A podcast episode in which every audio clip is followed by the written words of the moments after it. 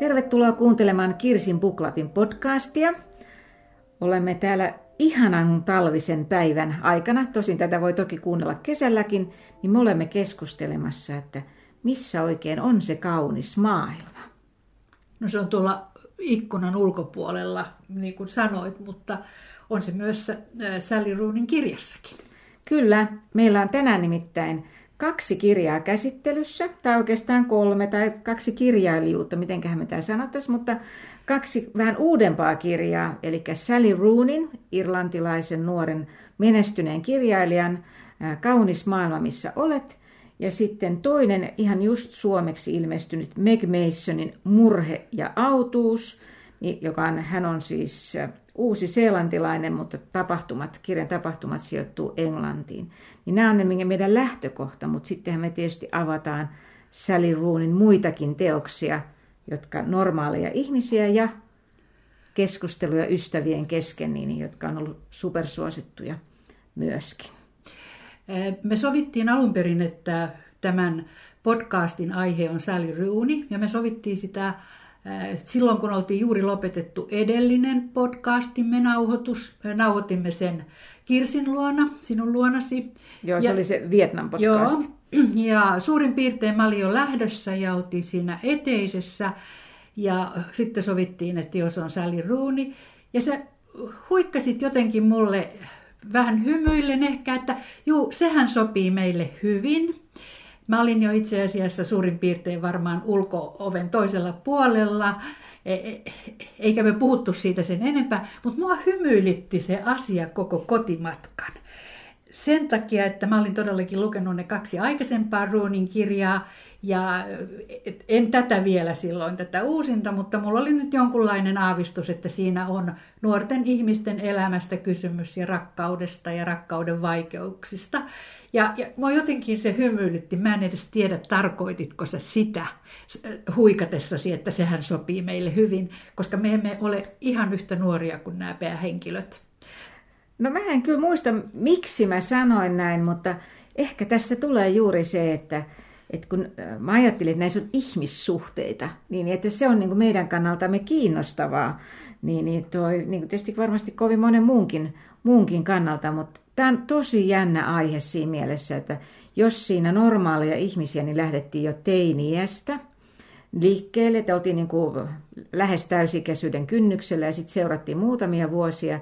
Kaunis maailma, missä olet, niin siinä ollaan jo lähempänä kolmea kymppiä, mutta tosissaan niin kuin paljon, siis sun lapsetkin on vanhempia ja munkin toinen lapsi on, mm. tai no molemmat lapset on siinä, on, alkaa ikä kakkosella. Joo, joo. No, mulla niin, on jo vähän, vähän vanhempia, niin, yli 30 niin, me ollaan, puhutaan ihan niin kuin heidän, heidän ikäistensä, mutta eipä niin kuin siis tunnu missään, koska tähän päivään, tähän meidän podcast-nauhoitukseen tota, valmistautuneena, niin ensinnäkin mä olen siis sulle vihanen yhdestä asiasta. No. Ja se on se, että kun sä olit lukenut ne kaksi aikaisempaa Sally Roonia, niin sä et niin kuin, hehkuttanut riittävästi ja sanonut, että ne on niin fantastisia, että nyt Kirsi, luen ne. Mä Ota luke... niskasta kiinni, että nyt luet. Kyllä. Neljä tähteä olen antanut. No mutta siis neljä tähteä nyt ei ole välttämättä mitään, kun aika hyvellisesti niitä yleensä annetaan. Näissä mun mielestä niin kuin viisi plus tai jotain, en tiedä montako tähteä, mutta niin valtava vaikuttavia. Ja nyt tietysti tässä olin ajatellut, että mä luen myöskin sen, sen normaalia ihmisiä ennen kuin keskustellaan tästä. Mutta sitten oli nuo olympialaiset ja mä, mulla meni niin paljon aikaa niiden seuraamiseen, niin mä en lukenut, mutta mä, no mä katson sen TV-sarjan, joka tuli silloin niin. myöskin Yleltä. 12 osaa, jokainen osa on kyllä onneksi alle puoli tuntia, mutta mä en ole koskaan tämmöistä binge-watchingia, siis eli katsotaan koko sarja tai monta osaa peräkkäin, niin harrastanut yli pari osaa, mitä jaksoa mä voinut katsoa, mutta nyt minä ja siis mieheni katsoimme eilen 12 osaa Sally Roonin normaalia ihmisiä, jossa päähenkilöt on siis tosissaan meidän kuopuksen ikäisiä. No mä olin Merko varma, kun sä eilen, eilen sanoit, että sä saatat katsoa yhden tai kaksi osaa, että jos ne on tarpeeksi lyhyitä. Mulla oli vähän sellainen tunne, että ei se ihan siihen yhteen ja kahteen jää, mutta en mä nyt silti arvannut, että sä katsot kaikki 12, se on siis kuusi tuntia melkein. Ne ihan järkyttävää, mutta siis mm. tämäkin on nyt sitten kokeiltu, todettiin niin, ja aivan fantastinen, mutta kyllähän se kuva, eihän me oltaisi katsottu missään tapauksessa, ellei se olisi ollut kaikin tavoin, siis käsikirjoituksellisesti, tarinallisesti, näyt, niin kuin näyttelijöiden suorituksessa aivan loistava. Ja kyllähän se on totta siis se, se että mua hymyilytti se sun sanomasi siellä, siellä eteisessä, et ehkä edes tarkoittanut sitä niin kuin mä sen tulkitsin, niin, niin mä muistelin siinä autolla kotiin mennessäni sitä, että ne, ne ruunin kirjat, jotka mä olin lukenut, molemmissa mulla oli het, vähän alkuun sellainen tunne, että no ei tämä on nyt ihan mun kirja, niin varsinkin kun tämä normaalia ihmisiä, ne on todella lukioikäisiä, mm. varmaan jotain 17-18-vuotiaat siinä alussa. Ja sitten se kuitenkin imee ja siinä on, siinä on, siinä on, siinä on niin, kuin niin elämänmakuisesti elämästä kysymys, että ei ole kysymys, että ei siinä ole ikärajaa, vai onko, voiko kirjoissa ollakaan ikäraja, jos on hyvä kirja, mitä mieltä sä olet? No mä en koskaan ajatellut tälle, että voiko olla niin kuin siinä mielessä ikäraja, että sun pitäisi lukea omien ikäisten asioista. Mun mielestä on päinvastoin rikastuttavaa lukea sellaisista elinpiireistä, missä itse ei ole niin kuin enää ainakaan, tai ehkä myöskin sit lukee täysin semmoisista piireistä, missä ei koskaan tule olemaankaan. Mutta mä oikein mä nyt miettimään tätä ikärajakysymystä siinä mielessä, että, että miksi mä samaistun, tai samaistunko mä vai miksi nämä koukutti mua niin kuin, nyt, nämä, nimen, nyt mä puhun enemmän Sally Roonista, koska tuossa Meg Masonin kirjassa ollaan kuitenkin nelikymppisiä, niin aika monet kirjojen päähenkilöt on nelikymppisiä, niin se ei niinkään poikkea. Minkä ihmeen takia koukuttuu sitten tosissaan semmoiset, että haenko mä sitä, niin kuin, että, että luenko mä niitä äitinä, mm. vai luenko, tai luenko mä sillä lailla, että en nyt taannu, mutta että ehkä haikailen tai tunnistan niissä piirteissä sitä omaa nuoruuttani tai sitä omaa tosi sisintä ehkä. Niin, voi olla siis... Äh, tai sitten mä sanoisin, että ne kuitenkin hyvin yleispätevästi puhuu ihmisten välisistä asioista ja suhteista. Ystävyydestä, siinähän on myös tässä kaunis maailma, missä olet niin kuin, niin kuin niissä aikaisemmissakin, varsinkin siinä ensimmäisessä. Ää, niin, niissä on myös kysymys kahden naisen välisestä ystävyydestä, siihen tulevista säröistä tai, tai sen eri puolista miehen ja naisen suhteesta, että se, nyt kauhean klisee, ikä on niissä vaan numero. niin se ehkä vaikuttaa ainoastaan siihen, että mä mietin, että jos näihin kaikkiin lisättäisiin 30 vuotta niille ikää lisää, niin se tarina voisi itsessään siellä toimia, mutta niillä olisi niin, kuin niin paljon sitä tavallaan koettua mm. elämää siinä ehkä mukana, mm. niin, niin sitä olisi vaikea no ei se ehkä nyt vaikea, mutta niihin yleensä sitten tulisi niin paljon niitä sivujuonteita enemmän ja ehkä niin kuin, siellä olisi kenties lapsia ja tämmöistä, että se olisi niin kuin sotkusempaa. Tämä on niin selkeää myöskin jotenkin. Vaikka onhan tässä muita ihmisiä ja kyllä näiden elämänkohtaloissa saadaan myöskin aika lailla solmuja kyllä aikaiseksi. Mutta Tämä on tosi, mä oikein niin kuin jää, voi jäädä tähän niin kuin miettimään koko podcast-jaksoksi, että minkä takia luemme Sally Roonia, mikä on kirjoitettu. Tai en mä tiedä, kelle se on kirjoitettu. Ehkä niin. se on niin. oikeasti kirjoitettu tosissaan yleismaailmallisesti, mutta kirjailija ainakin on nuori. Että kirjailija ei ole siis vielä 30 täyttänyt. Niin. Näitä yhdistää juuri se, että, että, että tyttärenikin lukevat tätä samaa kirjaa ja, ja, ja lukevat mielellään. Ehkä se myös kertoo siitä, että... Eh, Hei, anteeksi, mutta täytyy sanoa, hän niin. on 31, hän on no syntynyt niin. 91. 91. Mm. Kyllä se kertoo myös siitä, että, että Sally Rooney on erittäin hyvä kirjailija. Siis mä olen ihan samaa mieltä ja siksi pieni se olikin, että olen ollut vihainen. Että nyt mä sanon, että kaikki ketkä kuuntelee, niin mä ainakin suosittelen ihan kaikille tätä, niin kuin, että lukekaa, että ette niin kuin, että et, et, et ainakaan sen takia jätä, että ette tienneet niin kuin säliruunia väliin. No mehän poimittiin sitten ruunin lisäksi tämä, tämä toinen kirja, tämä McMasonin Murhe ja autuus, koska takakansi tekstissäkö siellä lukee jotenkin, että se on ruunin faneille? Täällä sanotaan, että Siis Martha on tämän kirjan päähenkilö. Martha nokkela ja kaunistelematon tunnetasolla vaikuttava tarina saa Sally Roonin fanit ihastuksiin. Ja tämä oli Publishers Weeklyn tähtiarvio. Ja myöskin täällä puhutaan sitten Cosmopolitanissa on ollut tota, arviot veitsen terävä tutkielma mielenterveydestä ja identiteetistä. Hulvaton ja sydäntä särkevät. Murhe ja autus, sorrow and bliss. No onko se sinusta äh, Sally Roonin faneilla, tai löydätkö siinä samoja piirteitä? No mä löydän siitä jotain samoja piirteitä, mutta nyt jos mä, mun pitäisi näitä kahta verrata, niin, niin tämä Sally Roonin teokset on niin kuin kirjallisessa mielessä ylivertaisia kyllä tähän murhe ja autuus. Mutta näissä on, tämä mikä tavallaan tulee semmoiseen, ehkä nyt kun toinen on irlantilainen ja toinen nyt siis uusseelantilainen, mutta tapahtuu Englannissa ja asunut Englannissa tämä kirjailija, niin näissä on ne semmoiset Englannin, myöskin kun mä oon itse lukenut jonkun verran niitä chiklitteen, ne hyvät piirteet, niissä on niinku nokkelaa niinku vuoropuhelua. Eli tavallaan se dialogi, mitä on, niin se on tosi nokkelaa. Siellä on aika vähän semmoisia yhdentekeviä lauseita. No niin kuin witty on se sana, mikä, mitä mä näistä yleensä niin kuin käyttäisin. Mutta sitten siellä tulee myöskin sitä semmoista kulttuurellista, e, no, ainakin eroavuutta siinä, että nämä hirveän usein asuu aina jossain kimppakämpissä. Että niillä on se suurempi yhteisö. Tuntuu, että kukaan ei asu yksiössä yksin, niin kuin meillä Suomessa asutaan. Hmm, näin on, joo. Mun itse asiassa pitikin sulta kysyä, kun, kun tiedän, että sä tiedät sikliteistä ainakin paljon enemmän kuin minä, niin luet, lukisitko sä tämän McMasonin kirjan siklitiksi? En lue. Niin. En Mikä- lue, mikä- mutta mikä tämä ero- täytyy se sanoa, että kun mä rupesin, tähän on niinku tämä murhe ja autuus on kirjana, niinku, äh, siis äh, no erikoinen sit tavallaan vähän, niin kuin, onko se nyt sitten rakenteellisesti vai mitä. Tämä alkaa sille niinku tosi köykäisesti ja sellaisessa, että mä niinku ajattelin, että tämä on chiklittiä, mutta sitten kun, sit kun mennään vähän niinku syvällisempään, niin että kun rupeaa vähän enemmän niinku tapahtumaan, tai siis tulee, no tulee sitä mielenterveyspuolta niinku paljon enemmän, niin, niin, niin tämä on silloin sitten se muuttuu niinku raska, raskaampaan sarjaan. Ei raskaaseen sarjaan, no. mutta tavallaan, että ei tämä ihan, ihan, ihan pelkkä viihdekirja vaikka onkin niinku, eh, kepeästi luettavissa. Joo. No Ja, sen- ja hyvin tämä on kirjoitettu, Joo, tämä on erinomainen kirja, mutta kun mä olen nyt löytänyt tämän uuden fanittamisen kohteen, niin tämän Sally Roonin, niin ei se niin hyvä kirja kuin Joo. Sally Roonilla. No, no mun, tämä varmaan johtuu sit siitä alusta, että, että mä olin jotenkin kauhean ärsyntynyt siinä alussa juuri sen takia, että eihän tämä nyt mitään Sally Roonia ole ja tämä on kepeää.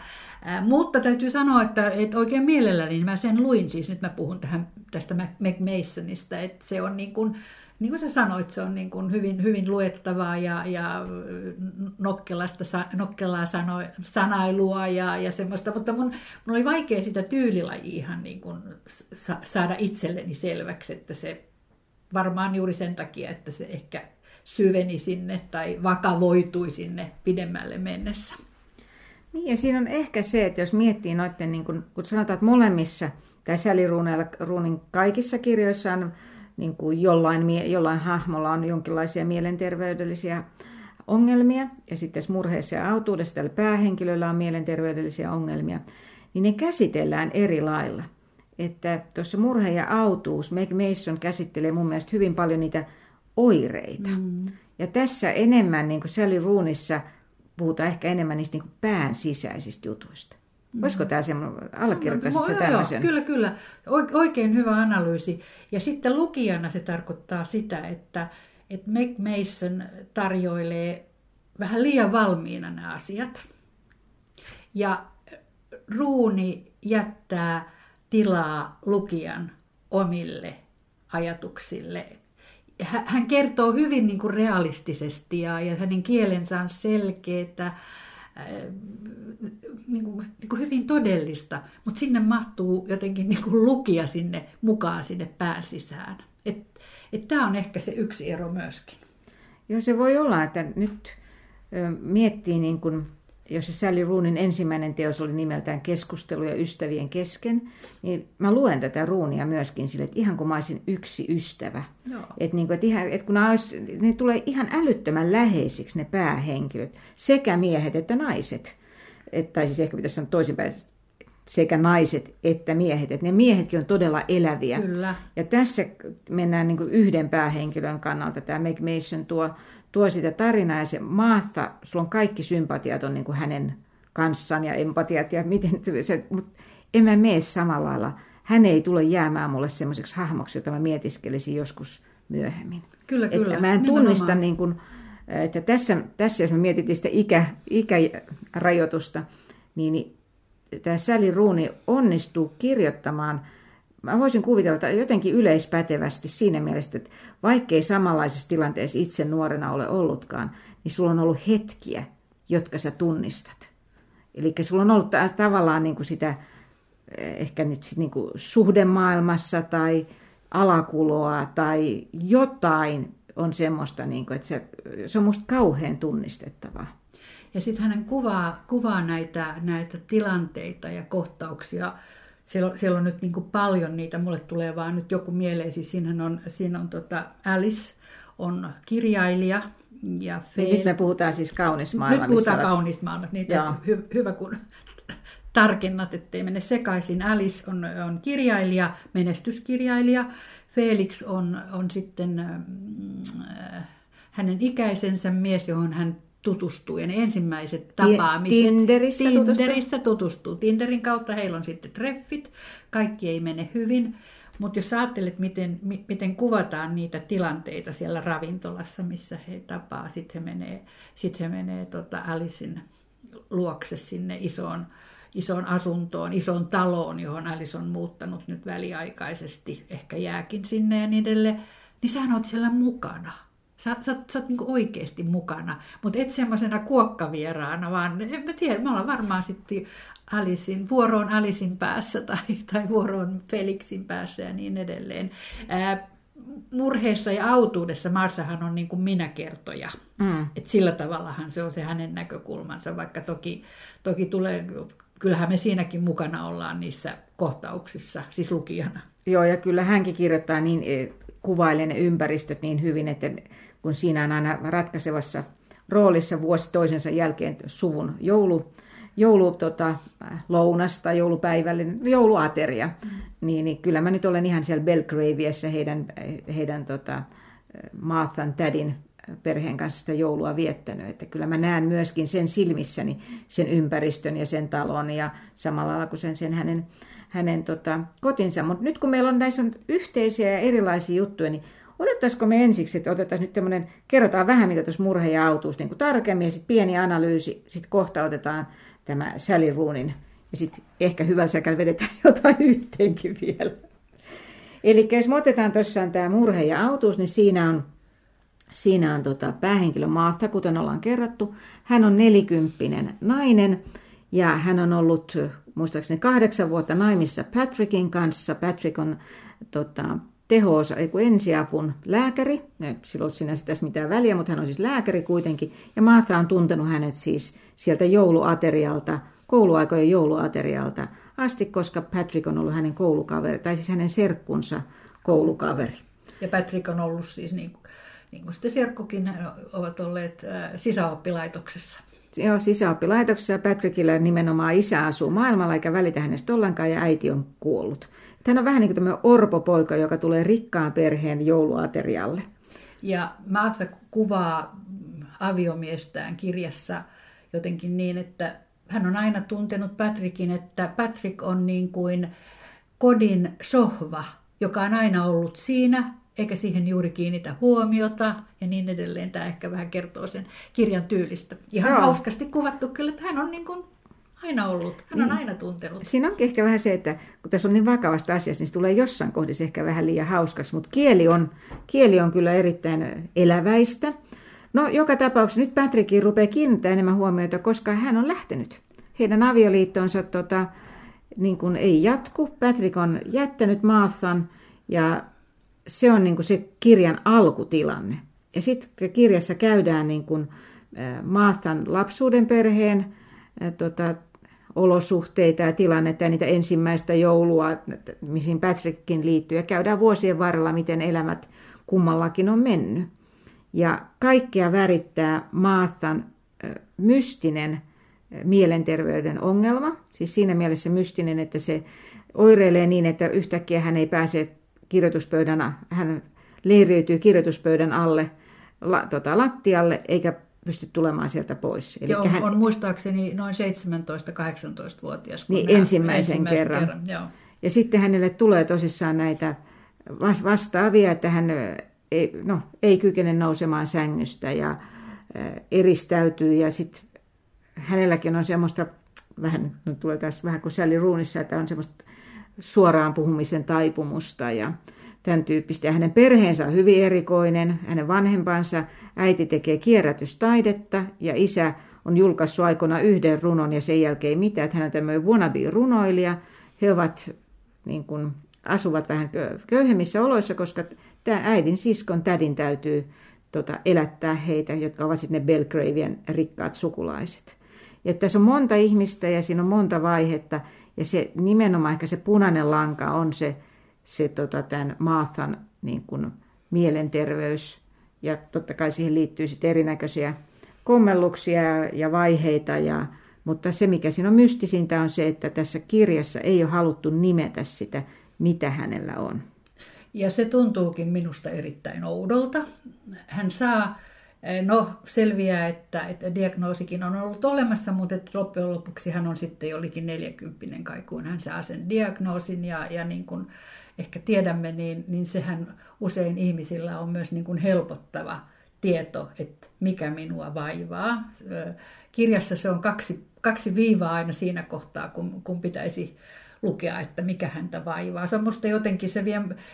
Min, no mä ymmärrän, että se, se, mä ymmärrän, että sillä alleviivataan sitä, että, että se ei ole nyt merkityksellistä, että mikä se mm. diagnoosi mm. on, vaan se, että, että, että hän saa sen vihdoinkin itselleen selväksi mutta silti se vie musta jotenkin ihan niin kuin pohjaa pois tältä, tältä tarinalta. Se, oireethan viittaavat masennukseen, toisaalta hän saa tämmöisiä raivokohtauksia, hän heittää aviomiestään äh, silitysraudalla vai mikä hiusten se on? Hiusten, Voi olla, että heitti myös silitysraudalla. No, mutta... Hiusten kuivailla ja niin edelleen.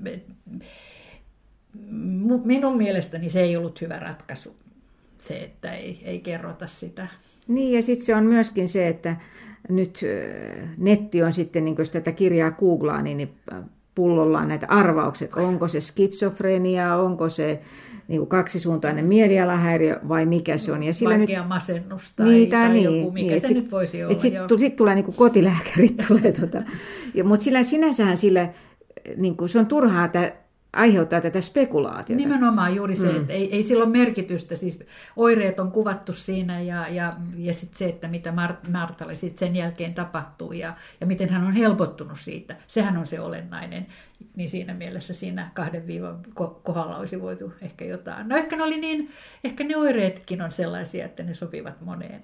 Ne varmaan sopii moneen, mutta sitten kun se selviää, niin kuin, mikä se, tai että on ne kaksi viivaa kuitenkin, että jotain on, niin se oli mun mielestä kauhean niin kuin hyödyllistä luettavaa, että miten se vaikutti siihen hänen elämäänsä ja kuinka hän tavallaan niin kuin, kuinka hän sitten rupesi näkemään monta asiaa todella mm. eri lailla. Mm. Koska nyt sitten ei, ei siis oikein paljastaa niin kovin paljon tota, juonesta myöskään, mutta sitten hän näkee, että se mistä hän on niin kaikki nämä, tai ainakin viime vuodet niin Patrickia esimerkiksi syyttänyt, niin ne asettuu vähän erilaiseen valoon valoon sitten niin kuin tämän diagnoosin saannin jälkeen ja sitten ennen kaikkea vähän kun mennään siitä eteenpäin, niin tulee sitten semmoinen niin kuin jotenkin selkeys kuitenkin tähän näin.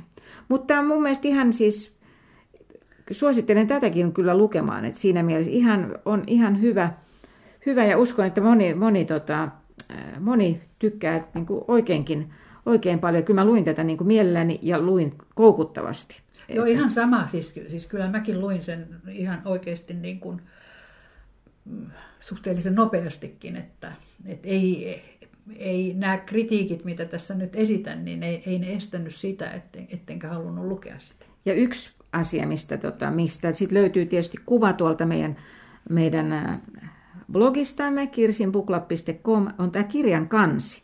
Ja tässä on tämmöinen, tämä on pinkki kansi ja tässä sitten tämmöinen niin kuin animaatiofigyyri, vai miksi tätä nyt mm. kutsuisi, piirretty nainen niin kuin nojaa sille otsa seinään. Niin tämä, on niin kuin, tämä sinänsä kuvastaa semmoista niin kuin, toisaalta sitä, että tämä on niin kuin tämmöinen ei raskaasti kirjoitettu, mutta on kuitenkin niin kuin, to, vähän semmoinen toivottomuus on niin kuin tästä kuvasta musta huokuu. Että mä tykkään, että tämä on kauhean onnistunut tämä kansi. Joo, voi hyvinkin olla, että mitä vaikeampia asiat on, kenties omakohtaisiakin lukijalle ja niin edelleen, niin niin ei ole paha semmoinen tietty kepeys, Mm. oikeanlainen kepeys.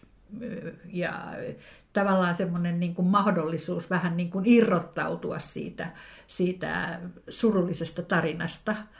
Koska- tai niistä niin. osuuksista. Tarina ei välttämättä sinällä ole minun mielestä suru, surullinen niin kuin kokonaisuutena. Että se varmaan niin kuin, on puolensa sille tyylillä, millä, millä tämä on kirjoitettu. Niin. Ja sitten siellä on ihan huikeita tyyppejä, kuten Marthan sisar, joka tulee aina vaan raskaaksi. Hän on niin kuin siis todella hauska. Ja sitten ennen kaikkea myöskin tässä on yksi toinenkin mies, kenen, kuka on Marthaa sitten lähellä, niin hän on niin kuin se vanhat, että pyörittelet päätä, että ei helkkari, minkälainen tyyppi. Et siinä, on niin kuin, siinä on paljon näitä, just näitä Huumoria on myös. au, kyllä. ehkä autuusta, huumoriosuuksia. Mutta nyt hyvä. me, nyt me siirrämme tota, Pinkin kirjankannen murhe ja autuus sivuun ja lähdemme etsimään tätä. Tämä oli siis Schillerin lause. ää, Runosta. Runosta, siis jostain Schiller-tuntijat tietävät mistä runosta. Schöne Welt, wo bist du? Eli kaunis maailma, missä olet. On Jota tässä, on kuulemma, jo, jo- jonka, no- jonka Schubert on säveltänyt lauluksikin, että me varmaan, me emme ehtineet tätä ennen sitä, sitä YouTubesta etsiä, mutta voi hyvinkin löytyä. niin me oltaisiin voitu siis laulaa. Ei, näin me oltaisiin voitu ainakin kuunnella ja me nyt oltaisiin ehkä tässä sitä ihan vielä laulettu. No niin, no mutta jos me ajatellaan, niin tässä on, ne, me pyöritään neljän henkilön ympärillä. Meillä on siis menestyskirjailija Alice, ja mä oon nyt ihan varma, että tämä on joku Salin, Sally Roonin niin oma alter ego, kun se on vähän niin kuin samalla, samat kirjaimetkin, niin kuin Alice. Hän toki kieltää haastatteluissa, että ei ole tietenkään, mutta kyllä siinä on niin paljon, siis kaksi, Alice on kirjoittanut kaksi menestyskirjaa, hän on ansainnut miljoonia, hän on, hän on niin kuin, Niistä, niitä film, toinen on filmattu. Joo, aivan oikein. Ja sitten kolmas on, kolmasta hän on epävarma, että, että syntyykö se ja niin edelleen. Ja, ja, ja hän on paennut julkisuutta tavallaan sinne, sinne merenranta. Irlannin merenranta, vai se pappila, siis se talokin, mitä kuvaillaan pappila. silleen, niin mä lähtisin heti lomalle sinne kyllä.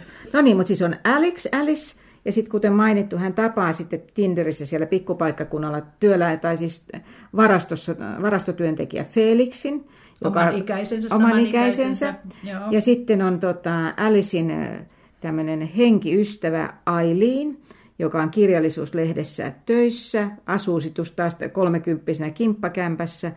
Ja sitten Simon, joka on Aileenin tuttu ihan lapsuudesta asti ollut naapurin poika, joka on pikkasen vanhempi, joka on tämmöinen huippu komea ja älykäs ja mitä kaikkea. Ja hän on siis par, äh, jonkun vasemmistokansanedustajan niin kuin Avustaja, avustajana. siis Eli hänellä poli- olisi niin kuin suvun Joo. mukaan ollut vaikka mihkä mahdollisuuksia, mutta se on tämmöinen ideologinen niin kuin valinta. Ja joka on muuten uskonnollinen, siis käy, käy, käy messussa, hän on, hänellä on niin kuin uskonnollinen vakaumus. Ja nyt kun miettii, niin siinä normaalia ihmisiä, niin siinähän ei katolinen kirkko ollut niin kuin minkäänlaisessa roolissa. Miten voi olla irlantilainen kirja, jossa ei ole katolista kirkkoa, niin tässä tulee nyt pikkasen edes sitä uskontoa. No nyt mä en ole ihan varma, siitä on sen verran aikaa, kun olen lukenut sen, sen normaalia ihmisenä kirjana, etteikö siellä ole ollut, koska mulla on kyllä ainakin siitä, tai sitten se on ollut siellä keskusteluja ystävien kanssa, että kyllä, kyllä ruunilla on se uskonto mukana. Tässä se on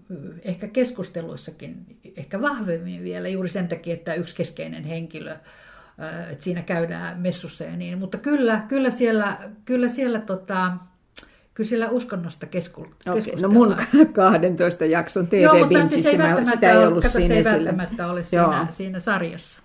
No niin, mutta tosissaan nyt on niin nämä neljä ihmistä ja toi, äh, se, kaikissa, kaikissa suhteissa on niin siis jonkinnäköistä, voisiko nyt sanoa, jotain problematiikkaa. Ja ennen kaikkea tässä on myös se, että Alice on, kun hän on sinne rantataloon muuttanut, niin hänen edeltävä jaksonsa on ollut se, että hän on siis saanut menestyksen, sitten hän on ollut New Yorkissa, sitten hän on joutunutkin ihan niin kuin, äh, Sairaalaan. sairaalaan, siis mielenterveydellisistä ongelmista. Hän, puhuu, Aileen- hän muistaakseni puhuu hermoromahduksesta. Joo. Joo. Ja sitten hän vetäytyi niin kuin lepäämään sinne, sinne tota pikku, pikkukylään.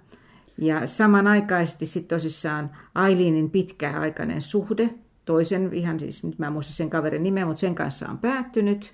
Ja toi, toi tota, hän sitten niin kuin löytää, löytää sitä tukea siitä Simonista, joka on se vanha lapsuuden niin kuin, kaveri. Et...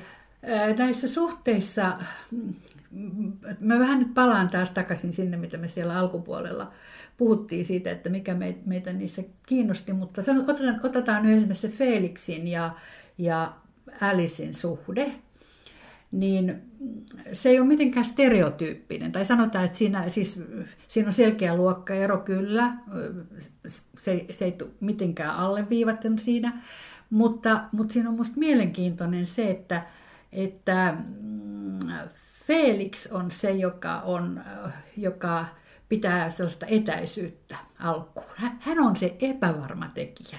E, siis sillä tavalla, että hän ei ole nyt ihan varma, että tuleeko tästä mitään. Ja Alice, joka tuntuu siis alkulähtökohtanahan, mulle ainakin se olisi ollut ilman muuta, että Alice miettii, että onko tämä nyt, mm. että jatkaako tai eikö. Mutta Alice on niin kuin se halukkaampi osapuoli. Niin, ja tässä on mielenkiintoista ehkä juuri se, että kun Alice on nyt se suuri, tai ei suuri, mutta siis no, suuri julkis no, no, ja kyllä, palvottu. Kyllä. Ja sitten kun Felixin kaveritkin saa tietää, niin nehän ihan, että hei kuuluisa kirjailija, että miten sä oot voinut tämmöisen, niin kuin, miten se sun kanssa sä et lue edes. Ja toi, että Felix ei ole mikään varmana, varmanakki. Eli tavallaan se on siinä mielessä, siinä on niin kuin ehkä sitä, että kun kaikki muut lankeaa sen Älisin niin kuin tahdon mukaisesti, niin Felix ei tee sitä. Mutta sitten täytyy sanoa, että näissä, näissä siis äh, Sally Roonin kirjoissa, nyt tietysti kun katsoo sen TV-sarjan, niin siinä se on valtavasti läsnä. Ja nyt tämä on ainoa, minkä mä olen lukenut tämä kaunis maailma, missä olet, niin tässä on valtavasti, nämä suhteet on siis tosi eroottisia. Erittäin, joo. Ja hän ja erittäin, joo. siis jostain, mä luinkin, että sana kehutti, että kun hän niin kuin kauneiten niin kuin, tota, tai kiihottavimmin kertoo näitä tarinoita, mutta siis hän kuvaa todella jotenkin kans niin kuin, mä, mä en oikein tiedä miten, pelkistetysti, mutta samalla niin se on niin kuin ihan valtavan mm. niin kuin syvällisesti niitä, että näissä näissä seksikohtauksissa on sitä tunnetta Kyllä, tosi paljon on. mukana.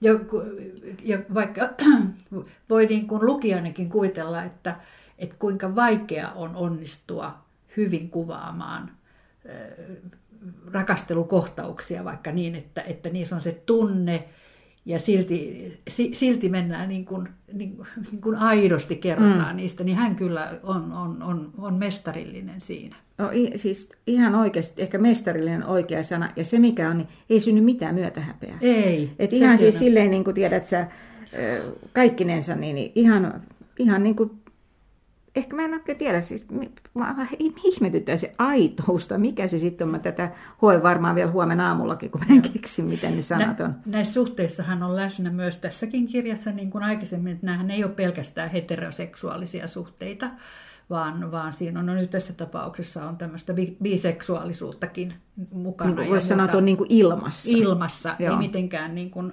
myöskään alleviivaten. Ehkä se on, että ei hän, ei oikeastaan alleviivaa mitään. Ei, näissähän on myös paljon, näissä puhutaan niin kuin politiikasta, näissä puhutaan filosofiassa, näissä, näissä on se uskonto.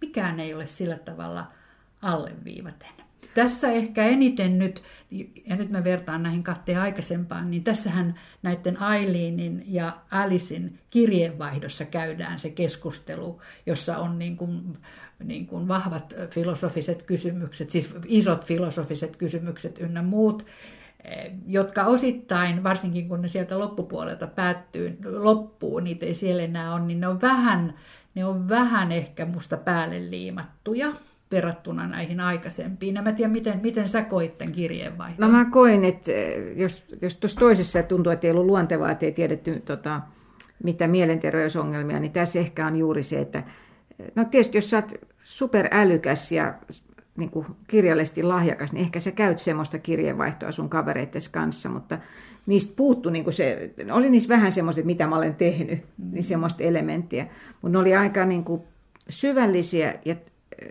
tai ei aika, vaan erittäin syvällisiä.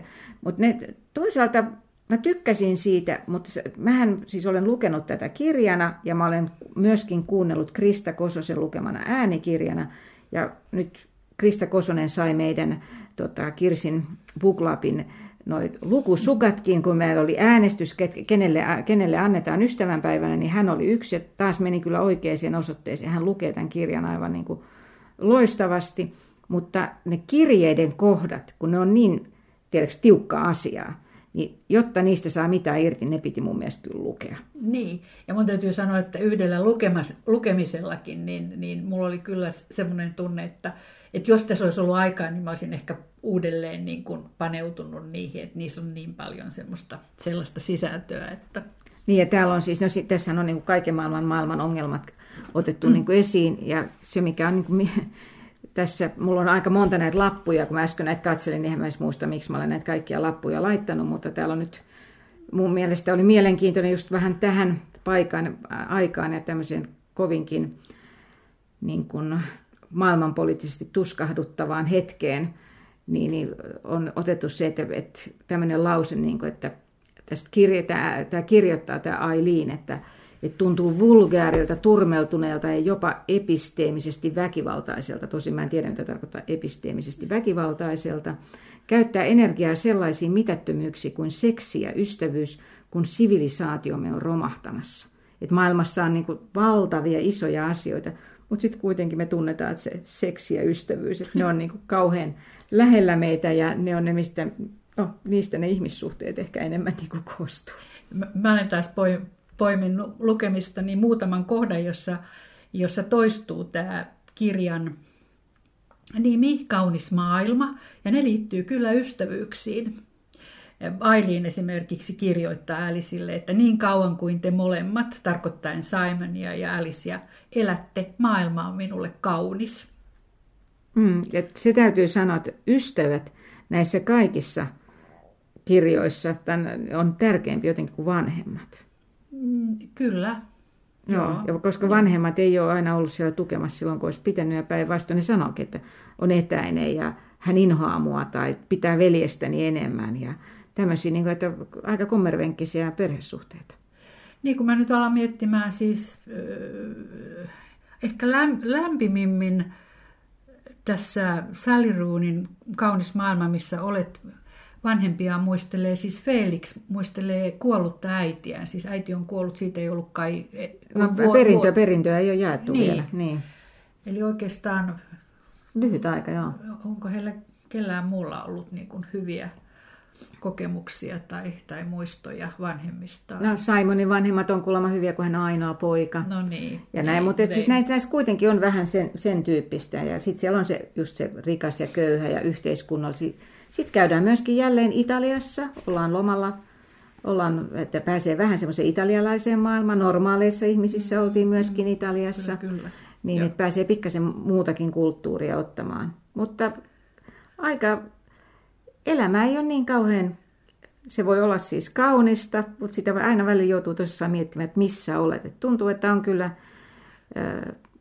ehkä että se ei ole niin tasasta, että eletään voimakkaasti ja pohditaan. Ja me ollaan niin kuin... vähän ollaan aika hukassakin, siis niin. ei oikein tiedetä mitä halutaan. Nyt jos palataan vielä näihin molempiin kirjoihin, niin molemmissa sekä Sally Roonin tässä Kaunis maailma että sitten tuossa Murhe ja autuus, niin yksi teemahan niissä on se, että haluanko minä lapsen. Siinä mm. ollaan nyt nimenomaan sen ikäisiä, jolloin biologinen kello tikittää ja, ja, ja no itse asiassa – Maafella tuossa murheissa ja autuudessa, hän on siis jo nelikymppinen. Mm. Ja se, se, on, se on yksi niin kuin kantava teema siinä sitten loppujen lopuksi. Ja, ja tässä sitten taas Ailiin, joka miettii, että haluaako mm. vai eikö ja kenen kanssa haluaa lapsi. Mm. Et siinä se oikeasti se menee ehkä sen että tavallaan tässä kasvetaan, että voi olla, että kun Sally Rooney on nyt 31, niin kohta mä niin kuin, tavallaan tuntuu, että se ikä ehkä lähenee vielä sit sille, että jos sä oot 40, niin siitä ei enää ole sitten ihan niin, niin kauaa, mutta eiköhän me nyt todeta yhteisesti, että kirjallis, hyvällä kirjallisuudella ei ole ikärajaa, että se puhuttelee, vaikka lukija olisi parikymmentä tai enemmänkin vielä, no sitten kun on teinikäisiä, niin todella paljon enemmän vanhempi. Että, mutta sitten oikeasti musta se auttaa myöskin näkemään, että mä ainakin kyllä vähän sillä lailla rupean pohtimaan sitä, minkälainen mä olin itse kaksikymppisenä. Mm, mm. Ja niitä, niitä suhteita ja tavallaan kun sä näet ne asiat etäisyyden päästä, mm.